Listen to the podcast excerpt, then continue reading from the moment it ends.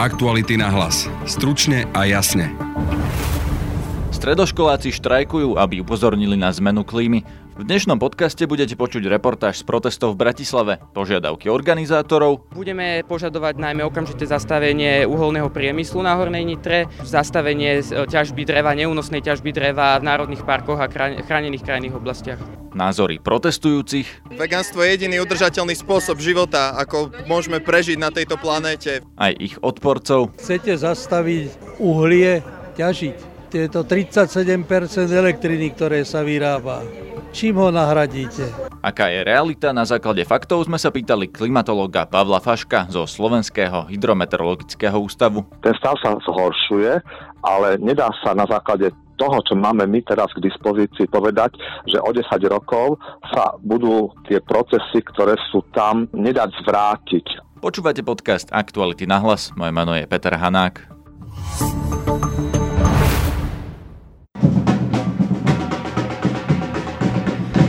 Je niečo po 10. ráno a študenti na námestí SMP v Bratislave začínajú svoj klimatický štrajk. Sú tu stovky, zrejme nenazval by som to ešte tisíckami, ale určite stovky študentov, väčšina z nich vyzerá ako stredoškolákov, majú ručne vyrobené transparenty. Napríklad som za tradičnú klímu. Z ktorej ste školy? Gymnázium Ludovita Štúra v Trenčíne. Z Trenčína ste prišli sem kvôli tomuto? Áno, áno. Prečo? Lebo chceme bojovať o, proti ničeniu klima, klímy na, na svete. Aj na A ako konkrétne? Uh, no prvý krok je, že sme tu a budeme tu pochodovať za takéto ciele dnes a ináč aj v súkromnom živote myslím si, že sa snažíme všetky čo najviac. Čo napríklad robíte v súkromnom živote? Separujeme, to je hlavná vec. A ďalej snažíme sa používať čo najmenej plasty a aj už nenakupujeme až tak veľa všetkého oblečenia a tak ďalej, iba to, čo naozaj potrebujeme. Myslíte, že vás niekto počúva, napríklad s politikou? No, s politikou určite asi zatiaľ nie, ale tak dúfam, že začnú. Viete, že vás podporila prezidentka Čaputová včera? Hej, nevšimla som si zatiaľ, nejako ju nesledujem. Privítajte prvého rečníka. Prichádza Ema.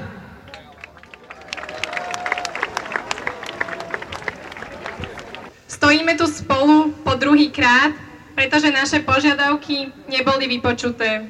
Náš hlas sa ešte stále stráca v zdanlivo dôležitých témach, ktoré sa riešia s oveľa väčším nasadením a chuťou ako aktuálny hrôzostrašný stav našej planéty. Každým ďalším zoťatým stromom, vyprahnutým jazerom či roztopenou kryhou ľadu si čoraz viacej uvedomujeme, ako úzko naša budúcnosť súvisí s tým, ako sa k našej planéte správame.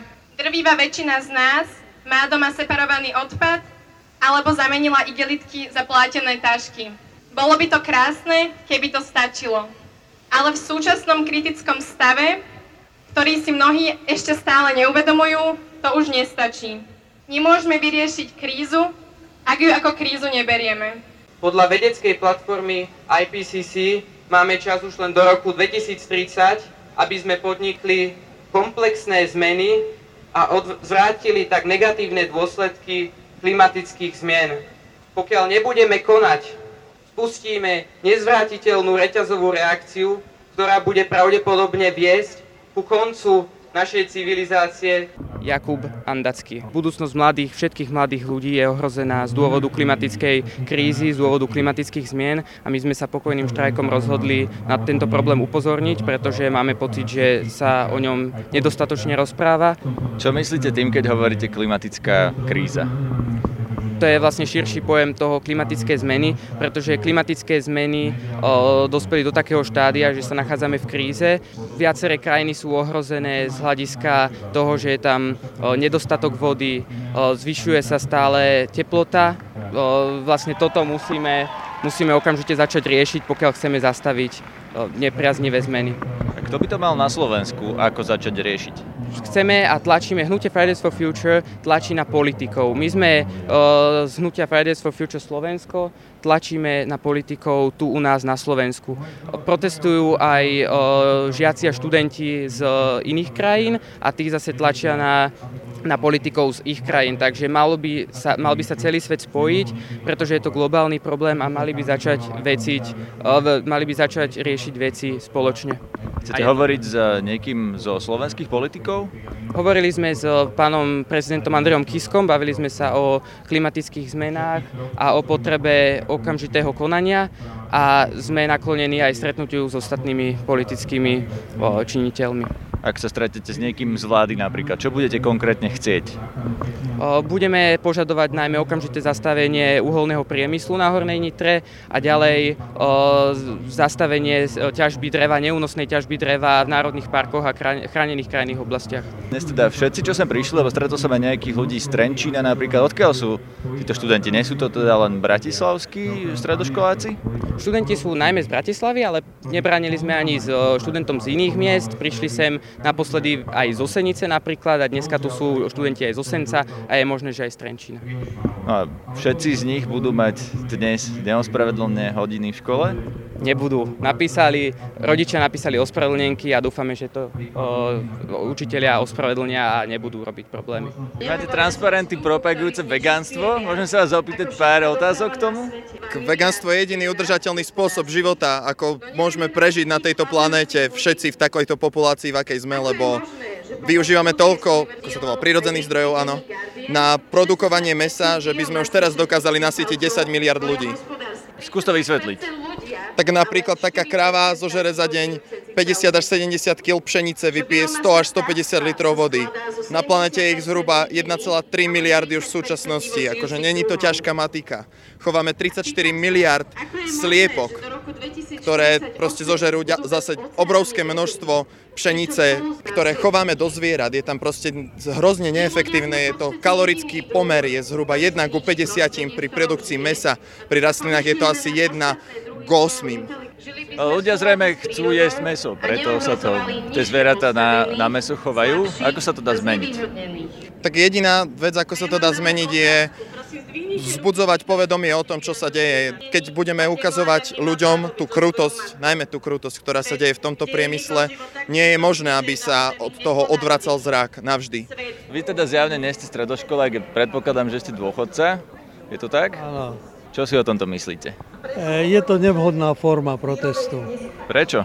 Pretože o týchto veciach v prvom rade musí sa rozhodovať, ako nahradiť Dneska prežívame, že z Ruska ropa prestala prúdiť. Čím ju nahradíte? E, chcete zastaviť e, nejaké ekologické uhlie ťažiť? Je to 37% elektriny, ktoré sa vyrába. Čím ho nahradíte?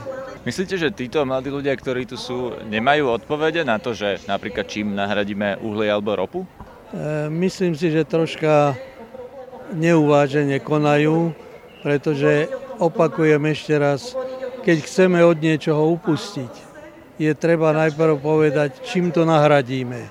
Iste ste počuli to, čo spomínajú, že v Spojených štátoch za každú dojnicu chcú vyberať 120 dolárov za produkciu metanu. Takto isto chcú vyberať peniaze, doláre za chov ošípaných tam je neskutočné množstvo kadáverov, ktoré znehodnocuje pôdu. No, oni tvrdia, že alternatívou je napríklad nejesť meso, aby sa, aby sa to nedialo, aby jednoducho tie kravy nevypúšťali ten metán. Je to pre vás možnosť alebo odpoveď? E, najsilnejšou energetickou zložkou je živočíšna bielkovina. Čím ju nahradíte? Ja viem, dalo by sa sojou, budete stále konzumovať soju. Teraz je 11.30 a študenti sa hýbu z námestia SMP, pôjdu okolo Starého mesta až k Univerzite Komenského.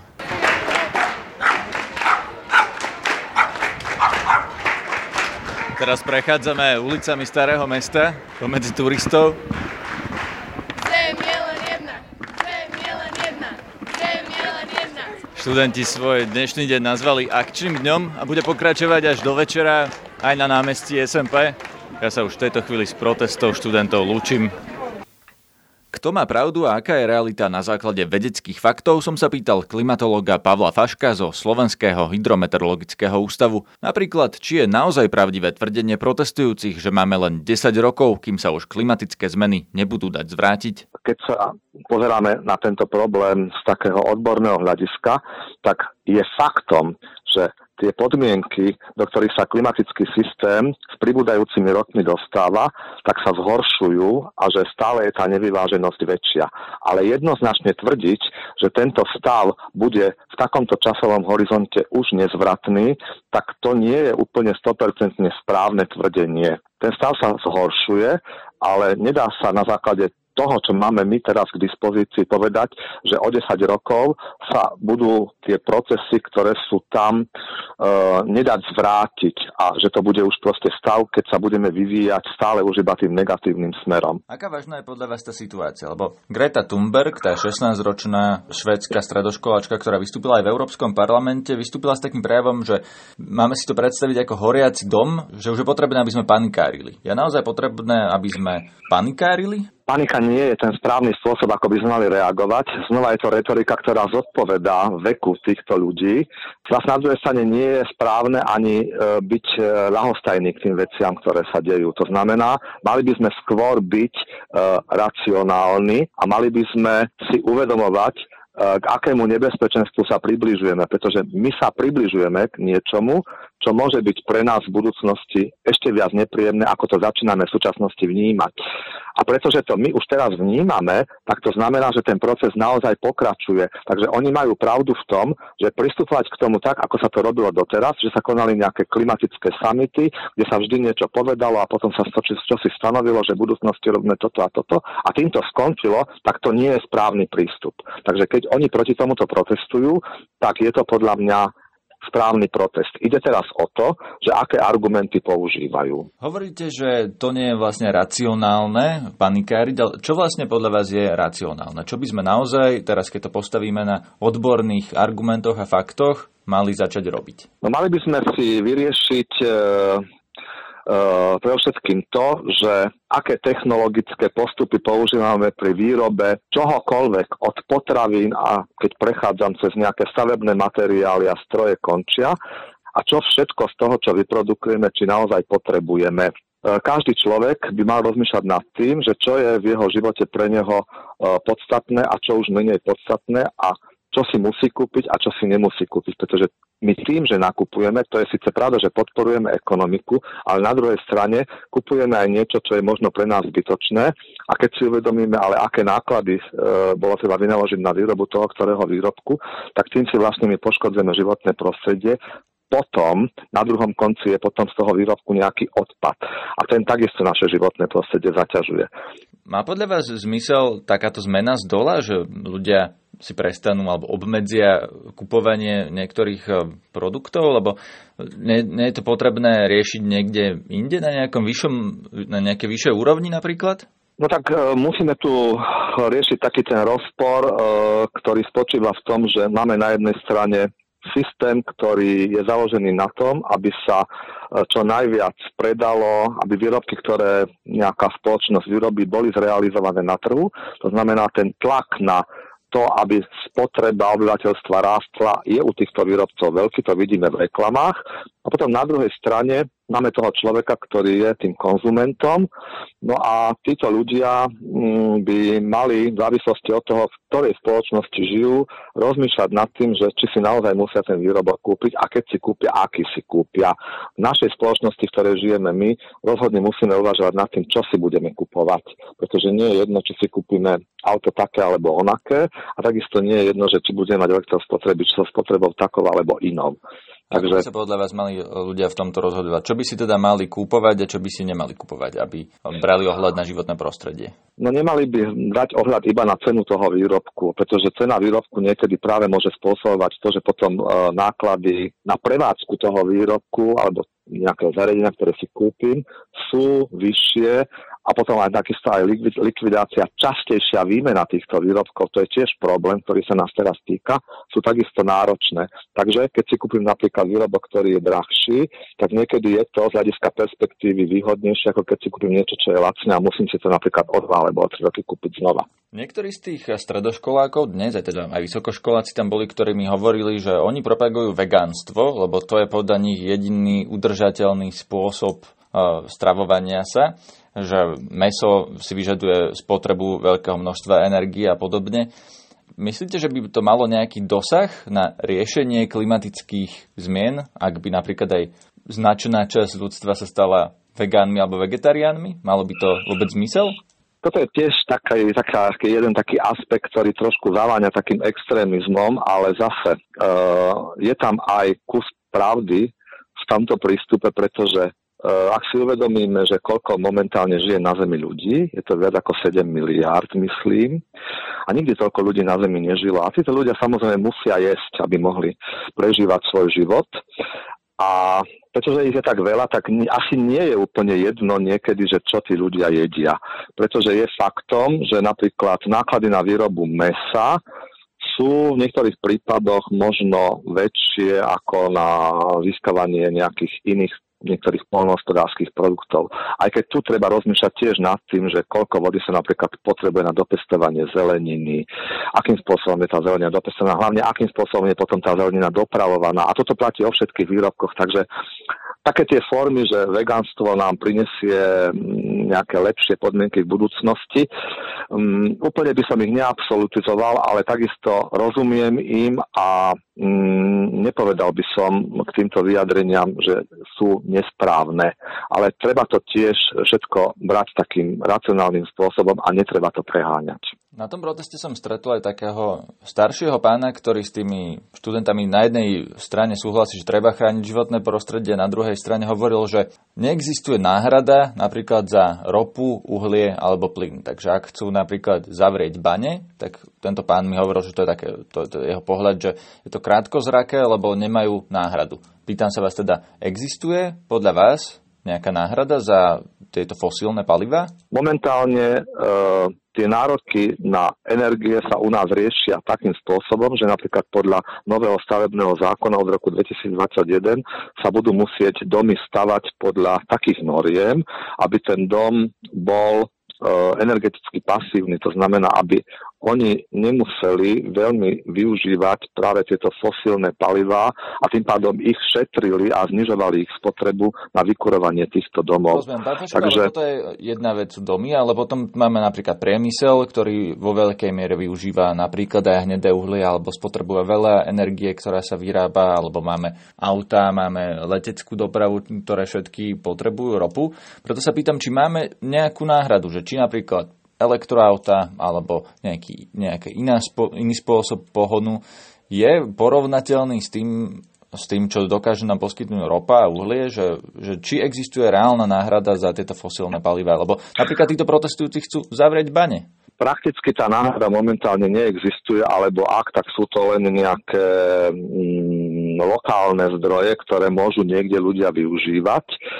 V podstate, keď si zoberieme v takom tom reálnom rozsahu, tak sme v súčasnosti odkazaní stále na tieto uh, klasické zdroje energií. V tomto prípade uh, treba veľmi zvažovať, že napríklad pri rozvoji leteckej dopravy, ktorá je veľmi náročná na spotrebu palív, že do akej miery je ešte únosné a, a, a vôbec také ako akceptovateľné, aby sa ďalej rozvíjala, pretože je napríklad existuje veľa príkladov o tom, že zbytočne sa po svete dosť prepravujú niekedy tovary, ktoré by sa mohli využívať aj z regionálnych zdrojov, ale v záujme toho, aby sa čo najlepšie a najefektívnejšie uplatnili na trhu, tak sa prepravujú z jedného konca sveta na druhý. Tak, tak skôr by som hľadal nejaké také úsporné riešenia na pokles spotreby takýchto klasických palív. To je z dnešného podcastu všetko. Počúvajte nás opäť v pondelok. Zdraví vás Peter Hanák. Aktuality na hlas. Stručne a jasne.